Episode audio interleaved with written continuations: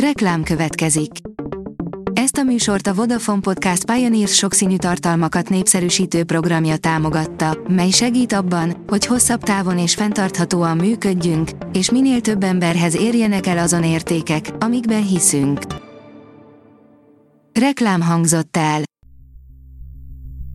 Szórakoztató és érdekes lapszemlénkkel jelentkezünk. Alíz vagyok, a hírstart robot hangja. Ma november 23-a, Kelemen és Clementina névnapja van. A 24.hu írja, megvolt az első csók a nagyőben. Haladnak a dolgok a nagyőben, Árpa Attila és Timi újabb randira mentek együtt, aminek a vége az lett, hogy kettejük közt eldurrant egy csók. 8 dolog, amit lehet, hogy nem tudtál a ma születésnapos Miley Cyrusról, írja a Hamu és Gyémánt. A Disney sztártól a tvörkelős díván át egy igazi rockerig számtalan arcát láthattuk már Miley Cyrusnak, aki napjaink egyik első számú popstárja. Az énekesnő ma ünnepli 30. születésnapját, ennek apropóján pedig összegyűjtöttünk 8 érdekes tényt róla. A Joy oldalon olvasható, hogy híres emberek, akik filmjük forgatása közben részegek voltak. A filmek csak filmek, gondolják az emberek. Ám, a hitelesség, vagy éppen az izgulás véget a színészek néha valóban képesek megtenni bizonyos dolgokat. A Márka Monitor oldalon olvasható, hogy új évadot hirdet a Szegedi Szabadtéri Játékok. Izgalmas újdonságok és nagy visszatérők fémjelzik majd a 2023-as programsorozatot. Az ország legnagyobb nyári színházi fesztiváljának következő évi műsorát online sajtótájékoztatón ismertette a Szegedi Nemzeti Színház főigazgatója, Barnák László. Mohamed Mabugár az irodalom labirintusáról írt, és közben beleveszett a saját regényébe, írja a könyves magazin. Mohamed Mabugár Szár szenegáli író akarata ellenére is szimbólummá vált, 31 évesen, első fekete-afrikai szerzőként nyerte el a legrangosabb francia irodalmi elismerést, a Goncourt díjat.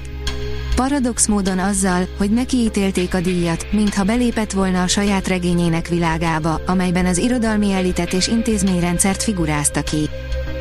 A Librarius oldalon olvasható, hogy Madarász Iván Kodály óta az egyetlen tiszteletbeli elnök. Madarász Iván a 14. elnöke volt a Szerzői Egyesületnek, a két évre szóló vezetői tisztségre háromszor választották újra. Minden drágul, ami a karácsonyhoz kell, a fenyőről viszont az emberek többsége akkor sem mond le, írja az rtl.hu. A karácsonyfák ára 10-15%-kal nőtt tavaly óta, a díszek legalább 30%-kal drágábbak. A legolcsóbb szaloncukorból egy kilót tudunk venni annyi pénzért, amennyit a másik fajtából 30 dekáért fizetünk. A szaloncukrok között sok ezer forint különbség lehet, és műfenyőt is lehet kapni 15, de 100 ezer forintért is. Budapestre jön Bonobo, aki elektronikus módszerekkel készít nem elektronikus zenét, írja a Player. Egy hét múlva Budapesten koncertezik az elektronikus zene egyik legnagyobb figurája, Bonobo, akinek a Fragment című hetedik lemezén olyan zenészek működnek közre, mint Jamila Woods, Georgie, Kadja Bonnet, Jordan Rakei, O'Flynn és Miguel Edwood Ferguson. Az Éva magazin teszi fel a kérdést, stressz vagy öröm az ünnepi készülődés. Évezredek óta hagyomány a téli napforduló környékén az ünneplés, a sötétség búcsúztatása és az eljövő fény üdvözlése.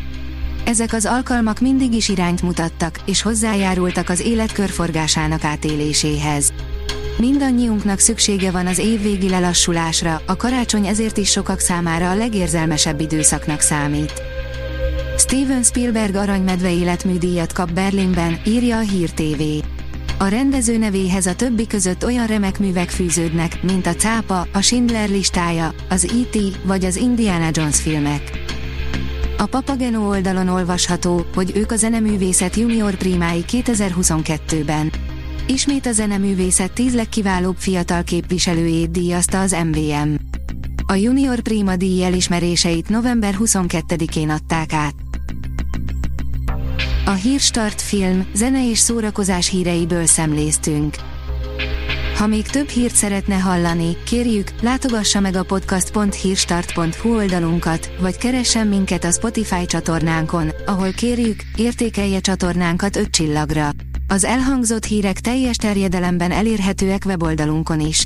Köszönjük, hogy minket hallgatott!